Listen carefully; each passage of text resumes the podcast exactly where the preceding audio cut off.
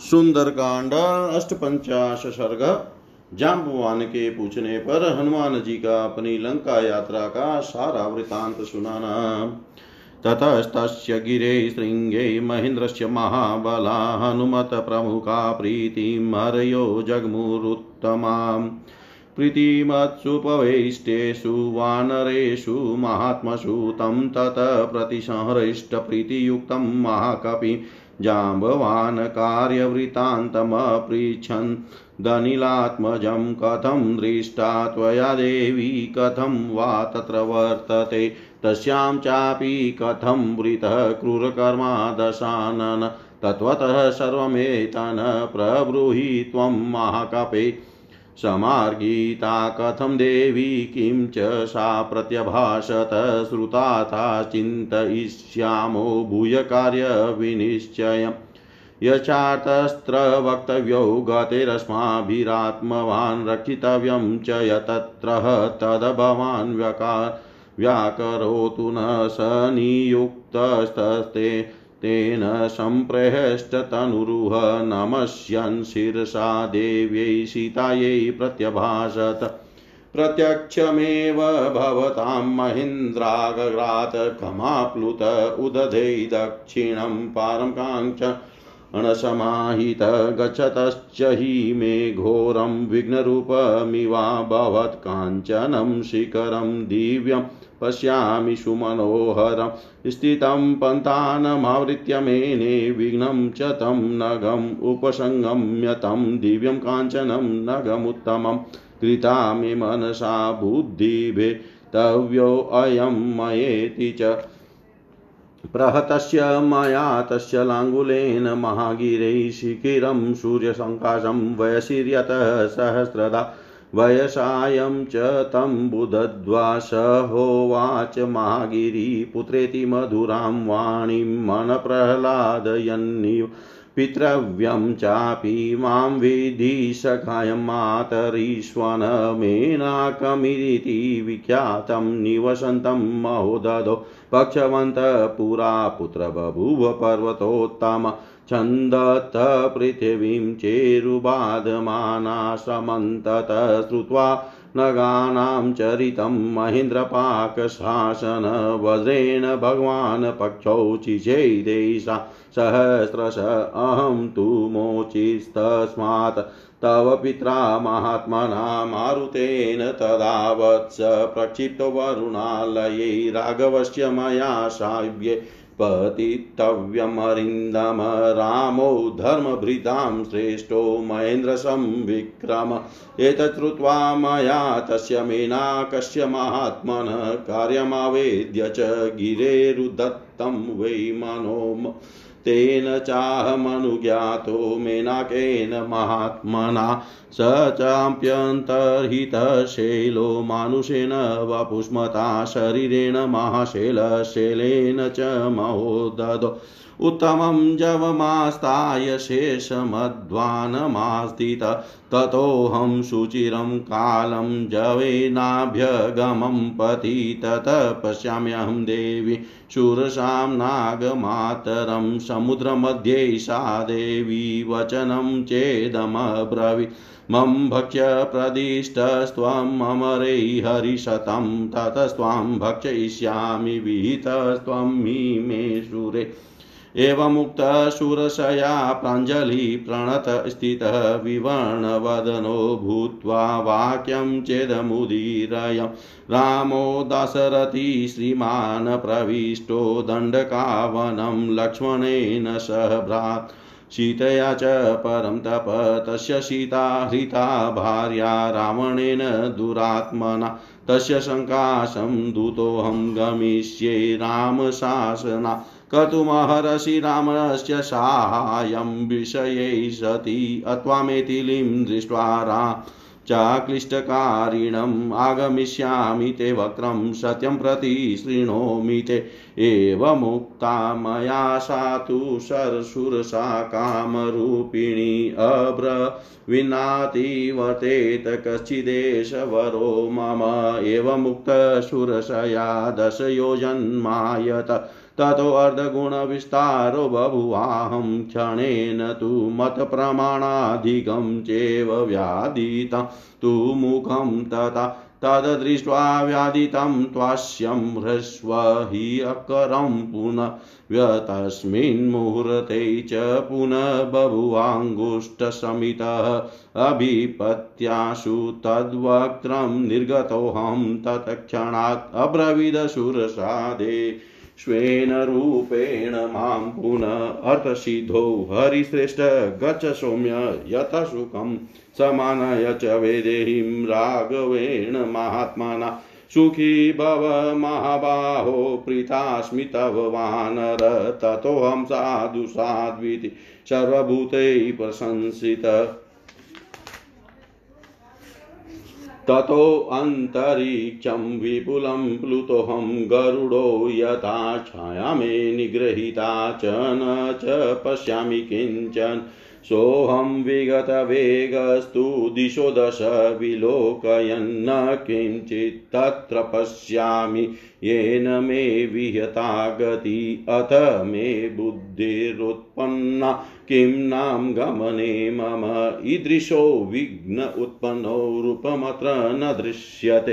अधोभागे तु मे दृष्टि शोचत पतिता तदा। तत्रा द्राक्षामहं भीमां राक्षसीं सलिलेशयाम् प्रहस्य च महानादमुक्तोऽहं भीमया तया अवस्थितं सम्भ्रान्तमिदं वाक्यं शोभन क्वाशीगन्ता महाकायक्षुदिताया ममेप्सित भक्ष्यप्रीणय मे देहीं चिरमाहारवर्जितं बाणमित्येव तां वाणीं प्रत्यगृहान्महं ततः हास्य प्रमाणादधिकं तस्य कायं पूरयं तस्य चास्यं महदभीम वर्धते मम भक्षणेन तु मांसानुबुबुधे मम वा विकृतं कृतं ततोऽहं विपुलं रूपं संक्षिप्य निमिषान्तरात् तस्या हृदयमादाय प्रपतामि नभस्थलं सा विसृष्टभुजा भीमापपातलवणाम्भसि मया पर्वतशङ्काशा निकृतहृदया सति शृणोमि खगतानां च वाच सौम्या महात्मना राक्षसी सिंहिका भीमाख्यप्रं हनुमता हता तां हत्वा पुनरेवाहं कृत्यमात्ययैकं स्मरण गत्वा च महध्वानं पश्यामि नगमण्डितं दक्षिणं तीरमुद धेलङ्का यत्र गता पुरी अस्तं दिनकरे याते रक्षसां निलयं पुरीं प्रविष्टोऽहं विज्ञातो रक्षोभिभीमविक्रमे तत तत्र प्रविशतश्चापि कल्पान्तघनसप्रभा अटहासं विमुञ्चति नारी काप्युत्थिता पुरा जिगांसन्तीं स ततस्तां तु ज्वलदग्निशिरोरुहां। सव्यमुष्टिप्रहारेण पराजित्य शुभैर्वां प्रदोषकाले प्रविशम्भितयाहं तयोदित। अहं लङ्कापुरी वीरनिजिता विक्रमेण ते ते यस्माद् तस्माद् विजेतासि सर्वरक्षास्य शेषत, तत्राहं सर्वरात्रं तु वि रावणान्तपुरगतो न चापश्यं सुमध्यमा। ततः सीतां पश्यन्सु रावणस्य निवेशने शोकसागरमासाद्य न पारमुपलक्ष्ये शोचता च मया दृष्टं प्राक प्राकारेणाभिसंवृत काञ्चनेन विकृष्टेन गृहोपवनमुत्तम सप्रकारमवप्लुत्य पश्यामि बहुपादपम्। अशोकमनिकामध्ये स्विंसपापादयो पादपो महान् तमारुह्यं च पश्यामि काञ्चनं कदलीवनम्। अधुराचिंसपावृक्षात् पश्यामि वरवर्णिनीं श्यामां कमलपत्राक्षिमुपव सकृशान् नाम तदेकवास संवितां रजोध्वस्तशिरोरुहां, शोकसन्तापदीनाङ्गीं सीतां भर्तृहिते स्थितां राक्षसीभिः विरूपाभिः क्रूराभिरभिसंवृतां मांसशोणितभक्ष्याभिव्याध्रीभिः हरिणीं यथा। सा मया राक्षसी मध्ये तर्जमाना मुहुमुहुः एकवेणीधरा दीना भर्तृचिन्ता परायणा भूमिशया विवणाङ्गी पदमिनी वहिमागमे रावणादविनिवृतातामर्तव्ये कृतनिश्चया कथचिन्मृगचा मया तां दृष्ट्वा दृशीं नारीं रामपत्नीं यशस्विनीं तत्रैव शिंसा पावृक्षे पश्यन्नहमवस्थितः ततो हलहला शब्दं काञ्चीनुपुरमिश्रितं शृणोम्यधिकगम्भीरं रावणस्य निवेशने ततोऽहं परमोद्विग्नस्वरूपं प्रत्यसहरम्। अहं च शिंसपावृक्षे पक्षिवगहने स्थितः। ततो रावणदाराश्च रावणश्च महाबल। तं देशमनुसम्प्राप्तो यत्र सीता भवत स्थिता। तं दृष्टवात् वरारोहा सीता रक्षो गणेश्वरं सङ्कुच्यौरुस्तन्नोऽपि बाहुभ्यां परिरभ्य च। वित्रस्तां परमोद्विग्नां वीक्ष्यमाणमितस्ततत्राणं कञ्चिद् पश्यन्तीं वेपमानां तपस्विनं तामुवाच दशग्रीव सीतां परमदुःखिता अवाकशिरा प्रपतितो बहुमन्यस्व मामिति यदि चेत्त्वं तु माँ दर्पानाभिनन्दसि गर्विते।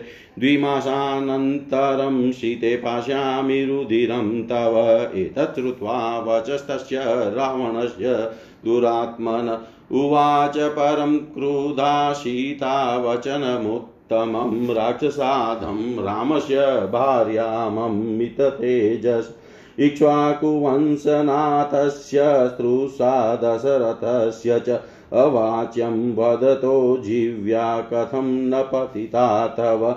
किस्विद्वीर्यतवानार्यं यो माँ भर्तृरसं निधो अपहृतायागतः पापतेनादृष्टो महात्मना, न त्वं रामस्य सदृशो, दासे अप्यस्य न युज्यसे। अजेय सत्यवाकशुरो रणश्लाघि च राघव। जानक्या परुषं वाक्ये वाक्यमेव मुक्तो दशानन जज्वाल सहसा कोपाचितास्त इव पावक। विवृत्य नयने क्रूरे मुष्टिमुद्यम्य दक्षिणं मिथिलिं हन्तुमारब्ध। स्त्रीभिः कृतं तदा। स्त्रीणां मध्यात् समुत्पत्य तस्य भार्या दुरात्मन वरा मन्दोदरीनां तया स प्रतिषेधित उक्तश्च मधुरां वाणीं तया स मदनार्दित। शीतया तव किं कार्य? महेन्द्र संविक्रम मया सह रमस्वाद्य मद्विशिष्टा। न जानकी देवगन्धर्वकन्याभियक्षकन्याभिरेव च सार्धं प्रभुरमस्वेति सीतया किं करिष्यसि ततस्ताभिः समेताभिः नारीभिः स बहबल उत्थाप्य सहसा नीतो भवनं स्वं निशाचर। याते तस्मिन् दशग्रीवे राक्षस्यो विकृताननाशितां निभत्सर्यामा सुवाक्ये क्रूरे सुदारुणे तृणवदभाषितं तासां गणयामा। स जानकी गर्जितं च तथा तासां सीतां प्राप्य निरर्थकम्।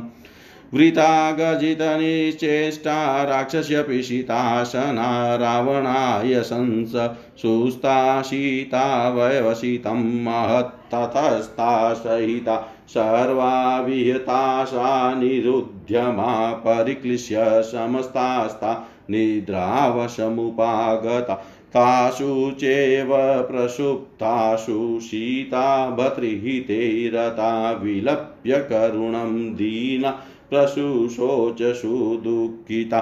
तासां मध्यात् समुत्थाय त्रिजटावाक्यं ब्रवीत्। आत्मानं खादत क्षिप्र न शितामशिते क्षणं जनकस्यात्मजां साध्वी।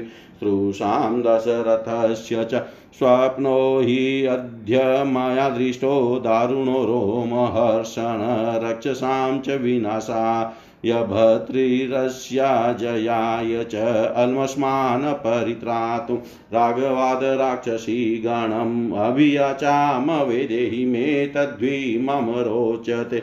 यदि एवं विदः स्वप्नो दुःखिताया प्रदृश्यते। सा दुःखे विविधे मुक्ता सुखमाप्नोत्यनुत्तमं प्रणिपात प्रसन्ना हि मेथिलिजनकात्मजा अलमेषा परित्रातुं राक्षस्यो महतो भया। ततः साहिमती बाला भर्तृविजयः सीता अवोचद्यति ततथ्यं भवेयं शरणं हिव तां चाहं तादृशीं दृष्ट्वा सीताया दारुणां दशां चिन्तयामास विश्रान्तो न च मे निवृत्तं मन सम्भाषणार्थे च मया जानक्याश्चिन्तितो विधि इक्ष्वाकुकुलवंशस्तु श्रुतो मम पुरस्कृत।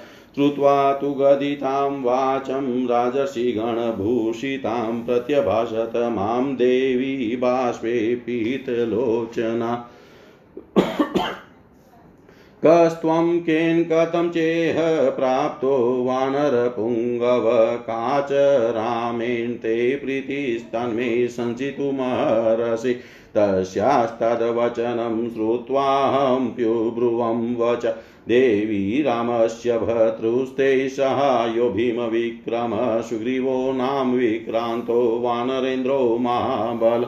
तस्य माँ विधिभृत्यं त्वं हनुमन्तमिहागतं भद्रा सम्प्रहितस्तुभ्यं रामेणाक्लिष्टकर्मणा इदं तु पुरुषव्याघ्रः श्रीमान् दासरथी स्वयम् अङ्गुलीयमभिज्ञानमदात तुभ्यं यशस्विनि तदिच्छामि त्वया ज्ञप्तं देवी किं करवाण्यहं? रामलक्ष्मणयो पाशवनयामि त्वां किमुत्तरम्? एतत् श्रुत्वा विदित्वा च सीता जनकनन्दिनी। आह रावणमुत्पाट्य राघवो माँ नयित्विति प्रणम्य शीर्षा देवी महामार्यामनिन्दितां। राघवस्य मनोरमभिज्ञानमयाचिषम्।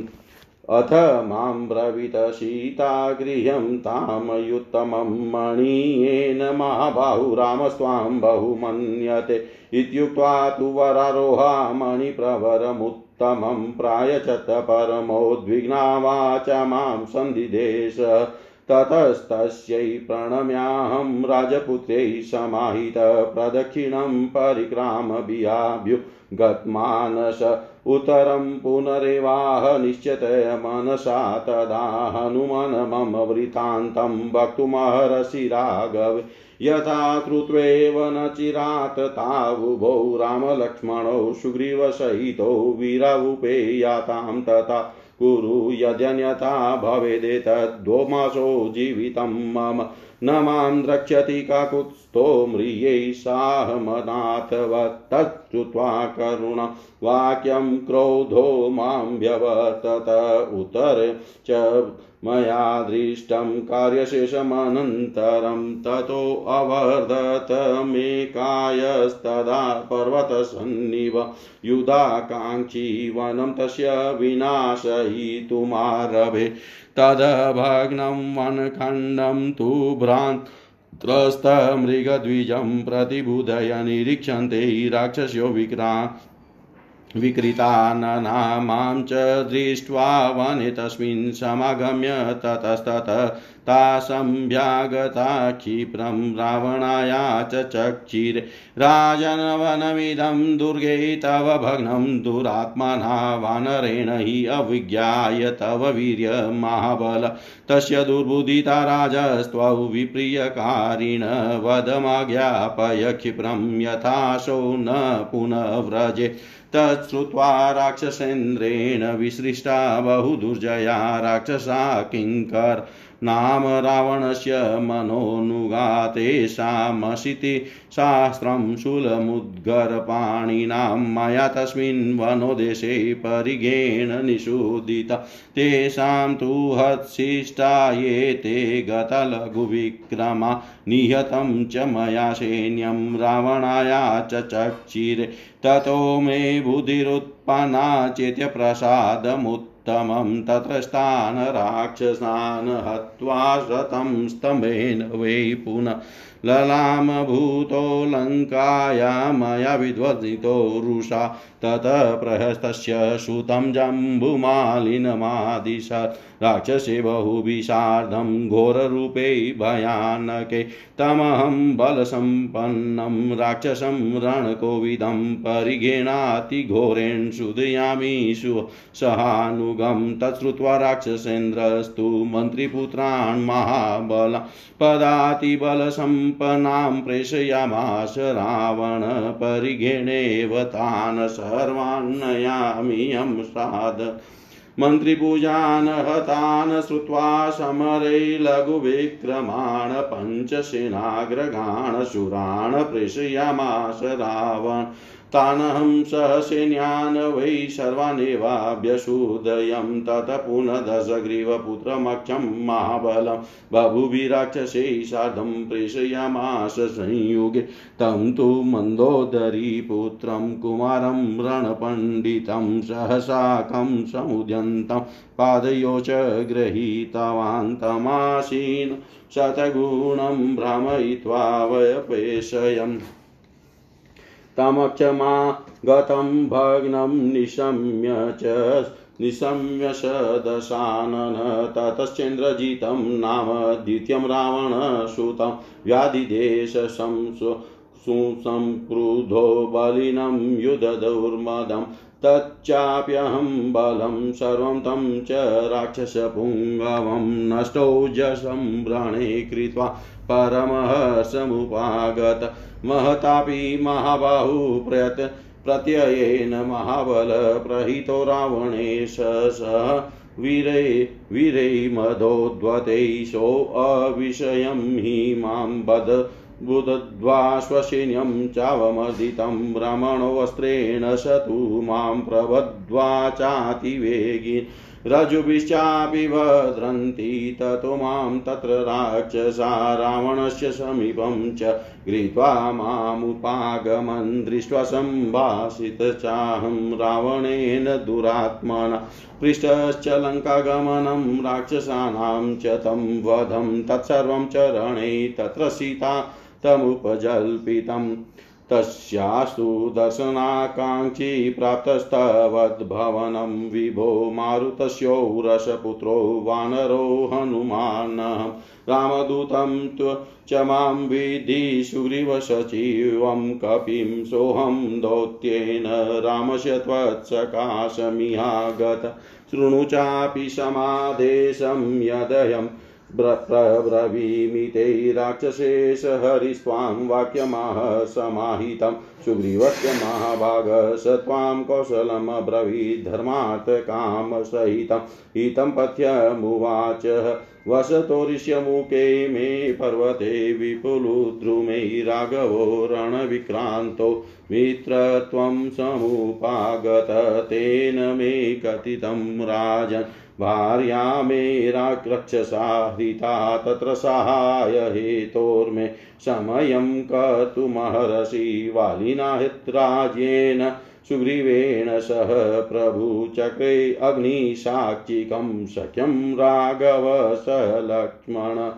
तेन वालिन्माहर्त्य शरणेकेन संयुगे वानराणां महाराज कृतसमप्लवतां प्रभु। तस्य साहाय्यमस्माभिः कार्यं सर्वात्मना त्विह प्रस्थापि तुभ्यं समीपमिह धर्मत क्षिप्रमाणीयतां सीता दीयतां राघवस्य च यावन् हर्यो वीरा बलं तव।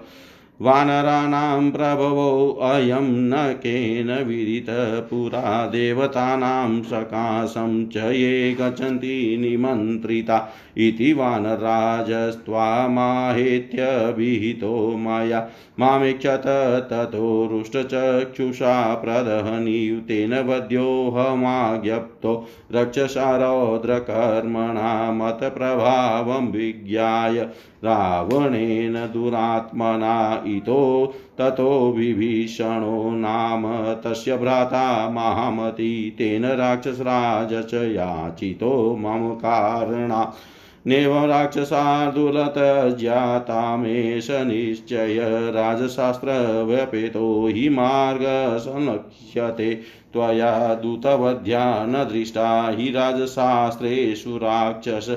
दूतेन वेदितव्यं च यथा विहितवात् दीनाशु महत्यपराधे अपि दूतस्यातुलविक्रम विरूपकरणं दृष्टं न वधोऽस्ति हि शास्त्रत विभीषणेनेव मुक्तो रावणसन्दिदेशता राक्षसानेतदेवाद्यलाङ्गुलं दह्यं तामिति ततस्तस्य वच श्रुत्वा मम पुच्छं समन्तत। वेष्टितं क्षणवल्केश्च पठैकापाशकैस्तथा राक्षसासिदशनास्ततश्चण्डविक्रमा तदा दीप्यन्तमे पुच्छहन्तकाष्ठमुष्टिभिबध च बहुभिपाशे यन्त्रितस्य च राक्षसेन मे वीडाभवत् काचिदीदृक्षो नगरीं दिवा। ततस्ते राक्षसाशूरा बदमामग्निसंवृत अघोषयन् राजमार्गे नगरद्वारमागता। ततोऽहं सुमहद्रूपं संक्षिप्य पुनरात्मन विमोचयित्वा तं बन्धं प्रकृतिस्थस्थिते पुनः आयसं परिगं गृहं तानि रक्षाशुदयं ततस्तद्वारं वेगेन प्लुवला वानहं पृच्छेन च प्रदीप्तेन तां पुरीं सा जगोपुरां दहाम्यहं सम्भ्रान्तो युगान्ताग्निरिव प्रजा। विनिष्टा जानकी व्यक्तं न हि अदग्ध प्रदर्श्यते लङ्काया क्वचिदुदेश सर्वा भस्मीकृता पुरी दहता च मया लङ्का दग्धाश्चिता न संशय। रामस्य च महत्कार्यं मयेदं विफलीकृतम् इति शोकसमाविष्टश्चिन्तामहमुपागत। ततोऽहं वाचं श्रोषं चारणानां शुभाक्षरा जानकी न च दग्धेति विस्मयो दन्तभाषिणा। ततो मे बुद्धिरुत्पन्ना श्रुत्वा तामद्भुतां गिरिम् अदग्धा जानकती एव निमितेश्चोपलक्षित दीप्यमाने तुलाङ्गुले न माँ दहति पावकहृदयं च प्रेष्टं मे वातासुरभिगन्धिन। ते निमितेश्च दृष्टार्थे कारणेश्च महागुणे ऋषिवाक्येश्च दृष्टार्थेरभं प्रहेष्ट। द्ववं हृष्टमानस पुनदृष्टा च वेदेहि, विसृष्टश्च तया पुनः। ततः पर्वतमासाद्य तत्रारिष्टमहं पुनः प्रतिप्लवनो वन्मारेभेयुष्मदशनकाङ्क्षया ततः श्वसन् चन्द्रार्कसिद्धगन्धर्वसेवितं पन्तानमहमाक्रम्य भवतो दृष्टवानिह राघवस्य प्रसादेन भवतां चेव तेजसा सुग्रीवस्य च कार्यार्थं मया सर्वमनुष्ठितम्। एतत् सर्वमया तत्र यथावदुपपादितं, तत्र यन्न कृतं शेषं, तत् सर्वं क्रियतामिति। तत्र यत्र कृतं शेषं, तत् सर्वं क्रियतामिति।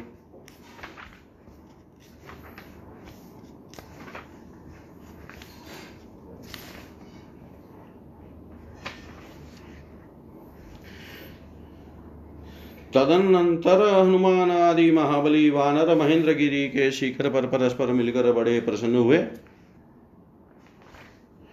जब सभी महामनस्वी वानर वहाँ प्रसन्नता पूर्वक बैठ गए, तब हर्ष में भरे हुए जामवान ने उन पवन कुमार महाकपि हनुमान से प्रेम पूर्वक कार्य सिद्धि का समाचार पूछा।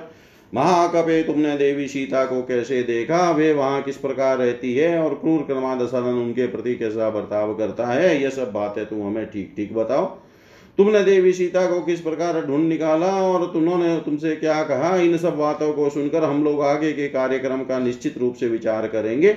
वहाँ किस किंदा में चलने पर हम लोगों को कौन कौन सी बात कहनी चाहिए और किस बात को गुप्त रखना चाहिए? तुम बुद्धिमान हो, इसलिए तुम ही उन सब बातों पर प्रकाश डालो। जाम्बवान के इस प्रकार पूछने पर हनुमान जी के शरीर में रोमांच हो आया। उन्होंने सीता देवी को मन ही मन मस्तक झुकाकर प्रणाम किया और इस प्रकार कहा, मैं आप लोगों को सामने ही समुद्र के दक्षिण तट पर जाने की इच्छा से सावधान हो। महेंद्र पर्वत के शिखर से आकाश में उछला था आगे बढ़ते ही मैंने देखा, एक परम मनोहर दिव्य स्वर्णमय शिखर प्रकट हुआ है, जो मेरी राह रोक कर खड़ा है। वह मेरी यात्रा के लिए भयानक विघ्न सा प्रतीत हुआ। मैंने उसे मूर्तिमान विघ्न ही माना। उस दिव्य उत्तम सुवर्णमय पर्वत के निकट पहुँचने पर मैंने मन ही मन यह विचार किया कि मैं इस इसे विदिन कर डालू। फिर तो मैंने अपनी पूंछ से उस पर प्रहार किया। उसकी टक्कर लगते ही उस महान पर्वत के सूर्य तुल्य तेजस्वी शिखर के सहस्त्र टुकड़े हो गए। मेरे मेरे उस निश्चय को समझकर महागिरी में नाक ने मन को आह्लादित करते हुए मधुर वाणी में पुत्र कहकर मुझे पुकारा और कहा, मुझे अपना चाचा समझो। मैं तुम्हारे पिता वायु देवता का मित्र हूँ।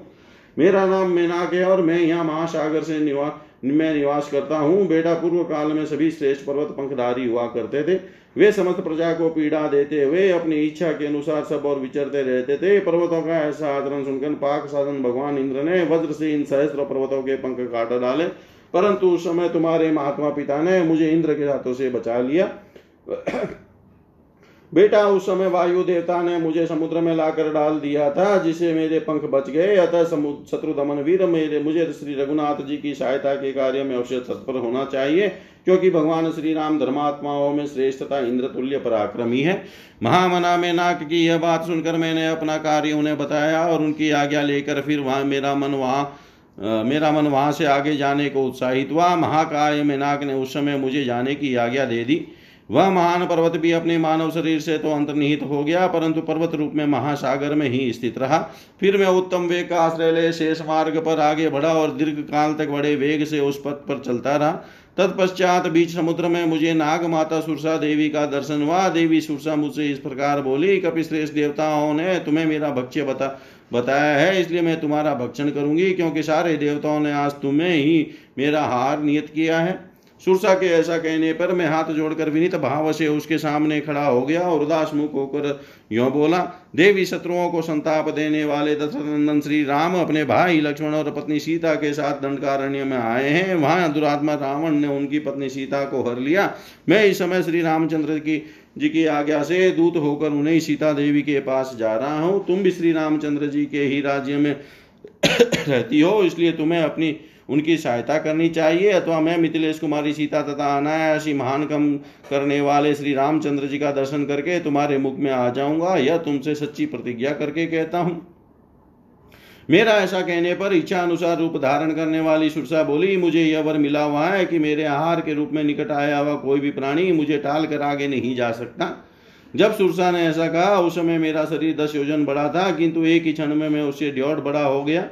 तब सुरसा ने भी अपने मुँह को मेरे शरीर के अपेक्षा अधिक फैला लिया। उसके फैले हुए मुख को देखकर मैंने फिर अपने स्वरूप को छोटा कर लिया। उसी मुहूर्त में मेरा शरीर अंगूठे के बराबर हो गया। फिर तो मैं सुरसा के मुँह में शीघ्र ही घुस गया और तत्क्षण बाहर निकल आया। उस समय सुरसा देवी ने अपने दिव्य रूप में स्थित होकर मुझसे कहा, सौम्य कपिश्रेष्ठ, अब तुम कार्य सिद्धि के लिए सुखपूर्वक यात्रा करो और विदय नंदनी सीता को महात्मा रघुनाथ जी से मिलाओ। महाबाहु वानर तुम सुखी रहो, मैं तुम पर बहुत प्रसन्न हूँ। उस समय सभी प्राणियों ने साधु साधु कहकर मेरी भूरी भूरी प्रशंसा की। तत्पश्चात मैं गरुड़ की भांति उस विशाल आकाश में फिर उड़ने लगा। उस समय किसी ने मेरी परछाई पकड़ ली, किंतु मैं किसी को देख नहीं पाता था। छाया पकड़ी जाने से मेरा वेग अवरुद्ध हो गया, अतः मैं दस दिशाओं की ओर देखने लगा, परंतु जिसने मेरी गति रोक दी थी, ऐसा कोई प्राणी मुझे वहाँ नहीं दिखाई दिया। तब मेरे मन में यह चिंता हुई कि मेरी यात्रा में ऐसा कौन सा विघ्न पैदा हो गया जिसका यहाँ रूप नहीं दिखाई दे रहा। इसी सोच में पड़े पड़े मैंने जब नीचे की ओर दृष्टि डाली, तब मुझे एक भयानक राक्षसी दिखाई दी, जो जल में निवास करती थी। उस भीषण निशाचरी ने बड़े ज़ोर से अट्टाहास करके निर्भय खड़े हो हुए मुझसे गरज गरज कर, यह अमंगलजनक बात कही। विशाल का है वानर कहाँ जाओगे? मैं भूखी हुई हूँ। तुम मेरे लिए मनोवांछित भोजन हो। आओ, चिरकाल से निराहार पड़े हुए मेरे शरीर को, प्राणों को तृप्त करो। तब मैंने बहुत अच्छा कहकर उसकी बात मान ली और अपने शरीर को उसके मुख से प्रमाण के बहुत बड़, अधिक बढ़ा लिया। परंतु उसका विशाल और भयानक मुख भी मुझे भक्षण करने के लिए बढ़ने लगा। उसने मुझे या मेरे प्रभाव को नहीं जाना तथा मैंने जो छल किया था वह भी उसको समझ में नहीं आया। फिर तो पलक मारते मारते मैंने अपने विशाल रूप को अत्यंत छोटा बना लिया और उसका कलेजा निकालकर आकाश में उड़ गया। मेरे द्वारा कलेजे के काट लिए जाने पर पर्वत के समान भयानक शरीर वाली वह दुष्टा राक्षसी अपनी दोनों बाएँ शिथिल हो जाने के कारण समुद्र के जल में गिर पड़ी। उस समय मुझे आकाशचारी सिद्ध महात्माओं की यह सौम्यवाणी सुनाई दी। यहो इस सिंह का नामक भयानक राक्षसी को हनुमान जी ने शीघ्र ही मार डाला। उसे मारकर मैंने फिर अपने उस आवश्यक कार्य पर ध्यान दिया, जिसकी पूर्ति में अधिक विलंब हो चुका था। उस विशाल मार्ग को समाप्त करके मैंने पर्वतमालाओं से मंडित समुद्र का वह दक्षिण किनारा देखा, जहाँ लंका पूरी बसी हुई है। सूर्य देव के अस्ताचल को चले जाने पर मैंने राक्षसों की निवास स्थान भूता लंकापुरी में प्रवेश किया, किंतु वे भयानक पराक्रमी राक्षस मेरे विषय में कुछ भी न जान न सके। मेरे प्रवेश करते ही प्रलय काल के मेघ की भांति काली कांति वाली एक स्त्री अटाहस करती हुई मेरे सामने खड़ी हो गई। उसके सिर के बाल प्रज्वलित अग्नि के समान दिखाई देते थे। वह मुझे मार डालना चाहती थी। यह देख मैंने बाएँ बाएँ हाथ के मुक्के से प्रहार करके उस भयंकर निशाचरी को परास्त कर दिया और प्रदोष काल में पूरी के भीतर प्रविष्ट हुआ। उस समय उस डरी हुई निशाचरी ने मुझसे इस प्रकार कहा, वीर, मैं साक्षात लंका पूरी हूँ। तुमने अपने पराक्रम से मुझे जीत लिया है। इसलिए तुम समस्त राक्षसों पर पूर्णतः विजय प्राप्त कर लोगे। वहाँ सारी रात नगर में घर घर घूमने और रावण के अंतपुर में पहुँचने पर भी मैंने सुंदर कटी प्रदेश वाली जनक नंदनी सीता को नहीं देखा।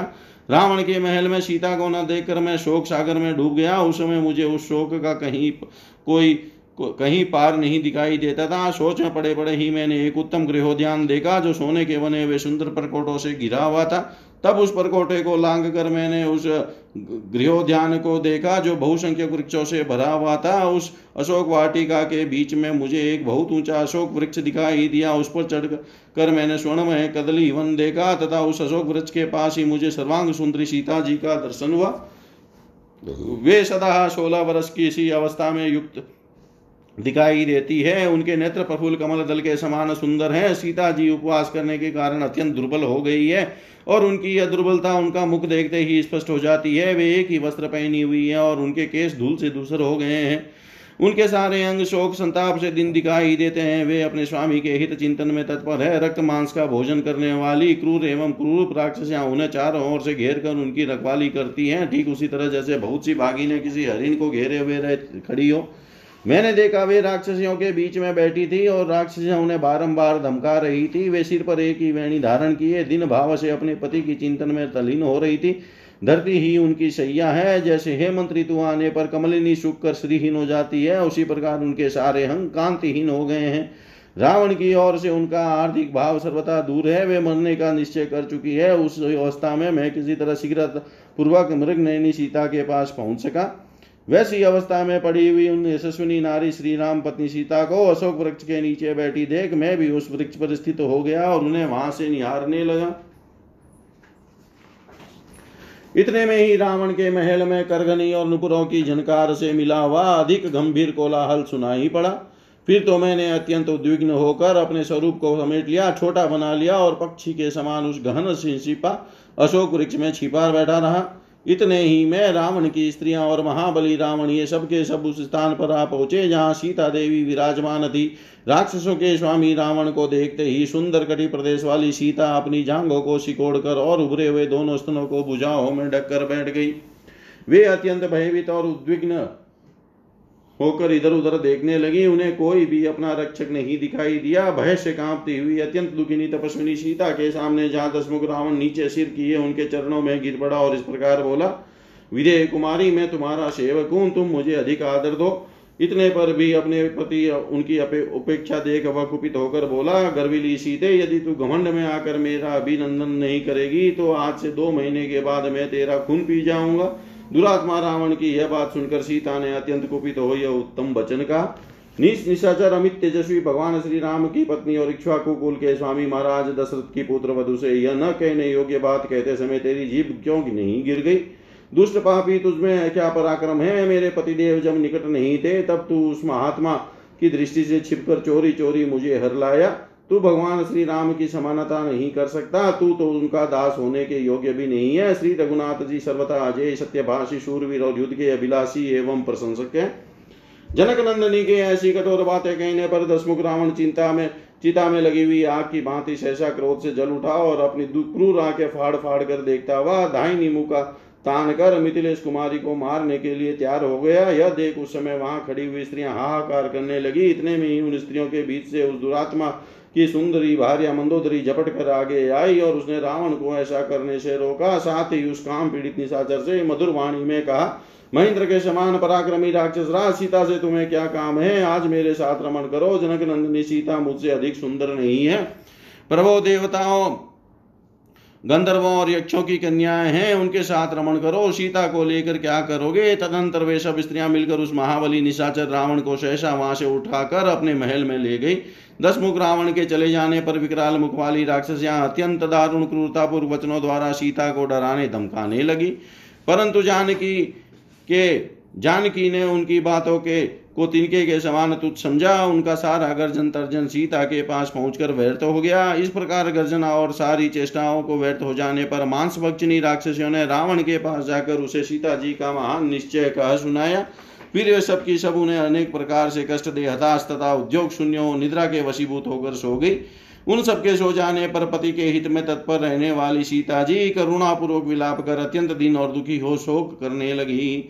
उन राक्षसियों के बीच में, बीच से त्रिजटा नाम वाली राक्षसी और उठी और अन्य निशाचरियों ने इस प्रकार बोली, अरे, तुम सब अपनी अपने आप को ही जल्दी जल्दी खा जाओ। कजरा नेत्रों वाली सीता को नहीं, ये राजा दशरथ की पुत्र वधु और जनक की लाडली सती सातवीं सीता इस योग्य नहीं है। आज अभी मैंने बड़ा भयंकर तथा रोंगटे खड़े कर देने वाला स्वप्न देखा है। वह राक्षसों के विनाश तथा इन सीता देवी के पति की विजय का सूचक है। ये सीता ही श्री रघुनाथ जी के रोष से हमारी और इन सब राक्षसों की रक्षा करने में समर्थ है। अतः हम लोग विदेह नंद से, नंदिनी से अपने अपराधों के लिए क्षमा याचना करें। यही मुझे अच्छा लगता है। यदि किसी दुखिनी के विषय में ऐसा सपना देखा जाता है तो वो अनेक विध दुखों से छुटकर परम उत्तम सुख पाती है। राक्षसियों केवल प्रणाम करने मात्र से मिथिलेश कुमारी जान की प्रसन्न हो जाएगी और ये महान भय से मेरी रक्षा करेगी। तब लजावती बाला सीतापति की विजय की संभावना से प्रसन्न हो बोली, यदि यह बात सोचोगी तो मैं अवश्य तुम लोगों की रक्षा करूँगी। कुछ विश्राम के पश्चात मैं सीता की दे वैसी दारुण दशा देकर बड़ी चिंता में पड़ गया। मेरे मन को शांति नहीं मिलती थी। फिर मैंने जानकी जी के साथ वार्तालाप करने के लिए एक उपाय सोचा। पहले मैंने इक्ष्वाकु वंश की प्रशंसा की। राजस्यों की स्तुति से विभूषित मेरी यह वाणी सुनकर देवी सीता के नेत्रों में आँसू भर आया और वे मुझसे बोली, कपिश्रेष्ठ, तुम कौन हो? किसने तुम्हें भेजा है? यहाँ कैसे आए हो? और भगवान श्री राम और के साथ तुम्हारा कैसा प्रेम है यह सब मुझे बताओ। उनका यह वचन सुनकर मैंने भी कहा, देवी, तुम्हारे पतिदेव श्री राम के सहायक एवं भयंकर पराक्रमी बल विक्रम संपन्न महाबली वानर राज है, जिनका नाम सुग्रीव है, उन्हीं का मुझे सेवक समझो। मेरा नाम हनुमान है, अनायासी महान कम करने वाले तुम्हारे पति श्री राम ने मुझे भेजा है, इसलिए मैं यहाँ आया हूँ। यशस्विनी पुरुष सिंह, दशरथ नंदन, साक्षात श्रीमान राम ने पहचान के लिए अंगूठी तुम्हें दी है। देवी, मैं चाहता हूँ कि आप मुझे आज्ञा दें कि मैं आपकी क्या सेवा करूँ। आप कहे तो मैं भी आपको श्री राम और लक्ष्मण के पास पहुँचा दूँ। इस विषय में आपका क्या उत्तर है? मेरी यह बात सुनकर और सोच समझकर जनक नंदनी सीता ने कहा, मेरी इच्छा है कि श्री रघुनाथ जी रावण का संहार करके मुझे यहाँ से ले चले। तब मैंने उन सती साध्वी देवी, आर्या सीता को सिर झुकाकर प्रणाम किया और कोई ऐसी पहचान मांगी जो रघुनाथ, श्री रघुनाथ जी के मन को आनंद प्रदान करने वाली हो। मेरे मांगने पर सीता जी ने कहा, लो, ये उत्तम चुड़ामणि है, जिसे पाकर महाबलु, महाबाहु श्री राम तुम्हारा विशेष आदर करेंगे। ऐसा कहकर सुंदर सीता ने मुझे वह परम उत्तम चुड़ामणि दी और अत्यंत उद्विग्न होकर वाणी द्वारा अपना संदेश कहा। तब मन ही मन यहाँ आने के लिए उत्सुक हो, एकाग्रचित होकर मैंने राजकुमारी सीता को प्रणाम किया और उनकी दक्षिणावर्त परिक्रमा की। उस समय उन्होंने मन से कुछ निश्चय करके पुनः मुझे उत्तर दिया, हनुमान, तुम श्री रघुनाथ जी को मेरा सारा वृतांत सुनाना और ऐसा प्रयत्न करना जिसे सुग्रीव सहित वे दोनों वीर बंधु श्री राम और लक्ष्मण मेरा हाल सुनते ही अविलंब यहाँ आ जाए। यदि इसके विपरीत हुआ तो दो महीने तक मेरा जीवन और शेष है। उसके बाद श्री रघुनाथ जी मुझे नहीं देख सकेंगे। मैं अनाथ की भांति मर जाऊँगी। उनका यह करुणाजनक वचन सुनकर राक्षसों के प्रति मेरा क्रोध बहुत बढ़ गया। फिर मैंने शेष बचे हुए भावी कार्य पर विचार किया। तदनंतर मेरा शरीर बढ़ने लगा और तत्काल पर्वत के समान हो गया। मैंने युद्ध की इच्छा से रावण के उस वन को उजाड़ना आरंभ किया। जहाँ के पशु और पक्षी घबराए हुए और डरे हुए थे, उस उजड़े हुए वनखंड को वहाँ सोकर उठी विकराल मुख वाली राक्षसियों ने देखा। उस वन में मुझे देखकर वे सब इधर उधर से जुट गई और तुरंत रावण के पास जाकर उन्होंने वन विध्वंस का सारा समाचार कहा। महाबली राक्षस राज, एक दुरात्मा वानर ने आपके बल पराक्रम को कुछ भी न समझकर इस दुर्ग, दुर्गम परमदा वन को उजाड़ डाला है। महाराज, यह उसकी दुर्बुद्धि है जो जो उसने आपका अपराध किया। आप शीघ्र ही उसके वध की आज्ञा दें, जिससे वह फिर बचकर चला न जाए। यह सुनकर राक्षस राज ने अपने मन के अनुकूल चलने वाले किमकर नामक राक्षसों को भेजा, जिन पर विजय पाना अत्यंत कठिन था। वे हा, हाथों में शूल और मुदकर लेकर आए थे। उनकी संख्या अस्सी हज़ार थी। तुरंत मैंने उस वन प्रांत में एक परिध से ही उन सबका संहार कर डाला। उनमें जो मरने से बच गए वे जल्दी जल्दी पैर बढ़ाते हुए भाग गए। उन्होंने रावण को मेरे द्वारा सारी सेना के मारे जाने का समाचार बताया। तत्पश्चात मेरे मन में एक नया विचार उत्पन्न हुआ और मैंने क्रोधपूर्वक वहाँ के उत्तम चैत्य प्रसाद को जो लंका का सबसे सुंदर भवन था तथा जिसमें सौ खंबे लगे हुए थे, वहाँ के राक्षसों का संहार करके तोड़ फोड़ डाला। तब रावण ने घोर रूप वाले भयानक राक्षसों के साथ, जिनकी संख्या बहुत अधिक थी, प्रहस्त के बेटे जम्बू माली को युद्ध के लिए भेजा। वह राक्षस बड़ा बलवान तथा युद्ध की कला में कुशल था तो भी मैंने अत्यंत घोर परिद से मारकर सेव को सहित उसे काल के गाल में डाल दिया। यह सुनकर राक्षस राज रावण ने पैदल सेना के साथ अपने मंत्री के पुत्रों को भेजा, जो बड़े बलवान थे, किंतु मैंने परिद से ही उन सबको यमलोक भेज दिया। समरांगन में शीघ्रता पूर्वक पराक्रम प्रकट करने वाले मंत्री कुमारों को मारा गया। सुनकर रावण ने पाँच सूर्य सेनापतियों को भेजा। उन सबको भी मैंने सेना सहित मौत के घाट उतार दिया। तब दसमुख रावण ने अपने पुत्र महाबली अक्ष कुमार को बहुसंख्यक राक्षसों के साथ युद्ध के लिए भेजा। मंदोदरी का वह पुत्र युद्ध की कला में बड़ा प्रवीण था। वह आकाश में उड़ रहा था। उसी समय मैंने सहसा उसके दोनों पैर पकड़ लिए और सौ बार घुमाकर उसे पृथ्वी पर पटक दिया। इस तरह वहाँ पड़े हुए कुमार अक्ष को मैंने पीस डाला। अक्ष कुमार युद्ध भूमि में आया और मारा गया। यह सुनकर दशमुख रावण ने अत्यंत कुपित हो अपने दूसरे पुत्र इंद्रजीत को, जो बड़ा ही रण दुर्मद और बलवान था, भेजा। उसके साथ आई हुई सारी सेना को, उस राक्षस शिरोमणि को भी युद्ध में उत्साह करके मुझे बड़ा हर्ष हुआ। रावण ने इस महाबली महाबाहु वीर को अनेक मदमत वीरों के साथ बड़े विश्वास से भेजा था। इंद्रजीत ने देखा, मेरी सारी सेना कुचल डाली गई। तब उसने समझ लिया कि इस वानर का सामना करना असंभव है। अतः उसने बड़े वेग से ब्रह्मास्त्र चलाकर मुझे बाँध लिया, फिर तो वहाँ राक्षसों ने मुझे रस्सियों से भी बांधा। इस तरह मुझे पकड़कर वे सब रावण के समीप ले आए। दुरात्मा रावण ने मुझे देखकर वार्तालाप आरंभ किया और पूछा, तू लंका में क्यों आया तथा राक्षसों का वध तूने क्यों किया? मैंने वहाँ उत्तर दिया, यह सब कुछ मैंने सीता जी के लिए किया है। प्रभु जनक नंदनी के दर्शन की इच्छा से ही मैं तुम्हारे महल में आया हूँ। मैं वायु देवता का और पुत्र हूँ, जाति का वानर हूँ और हनुमान मेरा नाम है। मुझे श्री रामचंद्र जी का दूत और सुग्रीव का मंत्री समझो। श्री रामचंद्र जी का दूत कार्य करने के लिए ही मैं यहाँ तुम्हारे पास आया हूँ। तुम मेरे स्वामी का संदेश जो मैं तुम्हें बता रहा हूँ, सुनो राक्षस राज वानर राज सुग्रीव ने तुमसे एक एकाग्रता पूर्वक जो बात कही है, उस पर ध्यान दो। महाभाव सुग्रीव ने तुम्हारी कुशल पूछी है और तुम्हें सुनाने के लिए धर्म अर्थ एवं काम से युक्त हितकर एवं लाभदायक बात कही है। जब मैं बहुसंख्य वृक्षों से हरे भरे ऋषिमुख पर्वत पर निवास करता था, उन दिनों रण में महान पराक्रम प्रकट करने वाले रघुनाथ जी ने मेरे साथ मित्रता स्थापित की थी। राजन, उन्होंने मुझे बताया कि राक्षस रावण ने मेरी पत्नी को हर लिया है, उसके उद्धार के कार्य में सहायता करने के लिए तुम मेरे सामने प्रतिज्ञा करो। वाली ने जिनका राज्य छीन लिया था, उन सुग्रीव के साथ अर्थात मेरे साथ लक्ष्मण सहित भगवान श्री राम ने अग्नि को साक्षी बनाकर मित्रता की है। श्री रघुनाथ जी युद्ध स्थल में एक ही बाण से बाली को मारकर सुग्रीव को मुझको उछलने कूदने वाले वानरों को महाराजा बना दिया है। अतः हम लोगों को संपूर्ण हृदय से उनकी सहायता करनी है। यही सोचकर सुग्रीव ने धर्मानुसार मुझे तुम्हारे पास भेजा है। उनका कहना है कि तुम तुरंत सीता को ले आओ और जब तक वीर वानर तुम्हारी सेना का संहार नहीं करते हैं, तभी तक उन्हें रघु, श्री रघुनाथ जी को सौंप दो।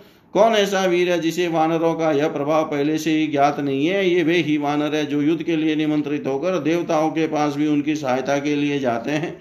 इस प्रकार वानर राज सुग्रीव ने तुमसे संदेश कहा है, मेरे इतना कहते ही रावण ने रुष्ट होकर मुझे इस तरह देखा। मानो अपनी दृष्टि से मुझे दग्ध कर डालेगा।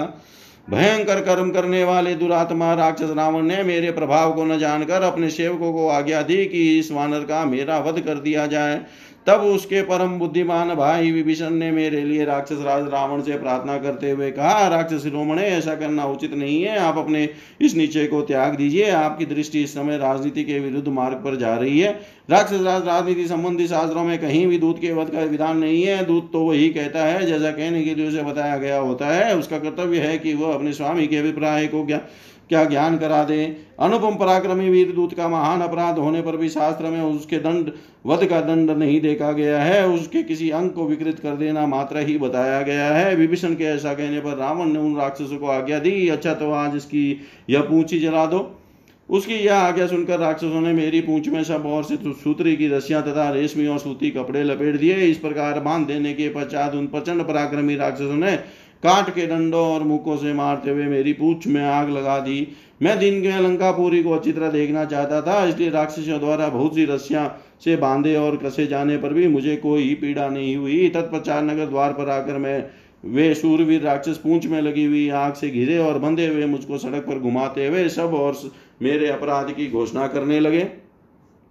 इतने में ही अपने इस विशाल रूप को संकुचित करके मैंने अपने आप आपको इस बंधन से छुड़ा लिया और फिर स्वाभाविक रूप से मैं आकर मैं वहाँ खड़ा हो गया। आया फिर फाटक पर रखे हुए एक लोहे की परित को उठाकर मैंने सब उन सब राक्षसों को मार डाला। इसके बाद बड़े वेग से कूदकर मैं उस नगर द्वार पर चढ़ गया। तत्पश्चात समस्त प्रजा को दग्ध करने वाली प्रलय अग्नि के समान में बिना किसी घबराहट के अटालिका और गो, गौपुर सहित उस पूरी को अपनी जलती हुई पूंछ की आग से जलाने लगा। फिर मैंने सोचा, लंका का कोई भी स्थान ऐसा नहीं दिखाई देता जो जला हुआ न हो। सारी नगरी जलकर भस्म हो गई, अतः अवश्य ही जानकी जी भी नष्ट हो गई होगी। इसमें संदेह नहीं कि लंका को जलाते जलाते मैंने सीता को, सीता जी को भी जला दिया और इस प्रकार भगवान श्री राम के इस महान कार्य को मैंने निष्फल कर दिया।